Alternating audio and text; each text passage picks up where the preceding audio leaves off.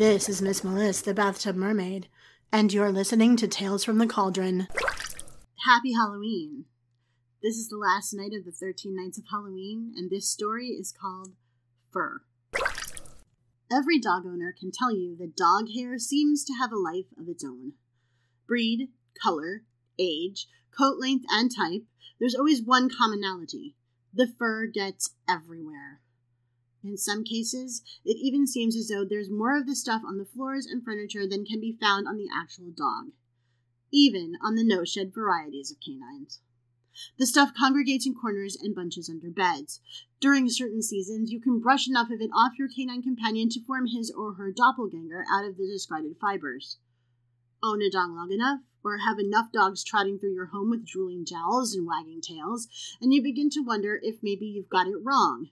Maybe the dogs are really naked and their coats, so lovely to touch, so accursedly painful when you get a dog hair splinter in your foot on the way to the bathroom in the middle of the night, aren't just an adaptation to protect their soft parts and keep them warm. What if, you muse aloud while your husband is forwarding through yet another commercial during the latest episode of The Flash? Dog hair doesn't grow on the dog. What if it's actually a symbiotic life form bent on taking over the planet? Are you writing another story? He asks, because that's an interesting premise.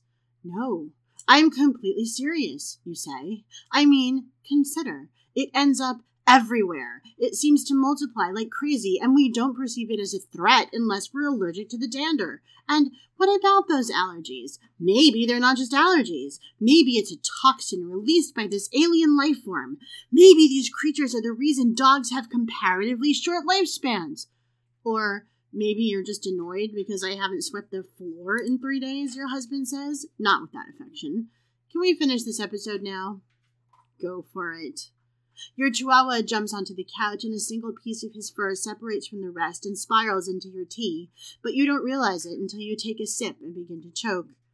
At the funeral, everyone says you look amazing and so natural, and how appropriate that even in death, there's dog hair clinging to your blouse.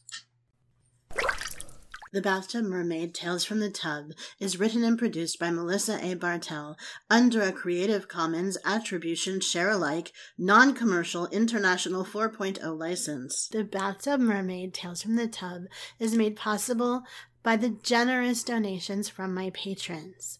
Fran Hutchinson, Mark the Encaffeinated One, Selena Taylor, Charlotte and Ken Kennedy, Clay Robeson, Jason Banks of Nerds with Voices, Susan Fogel, and Nukchas of the Nutty Bites podcast. If you'd like to join them, you can visit my Patreon page at patreon.com slash bathtubmermaid or click the link in the show notes.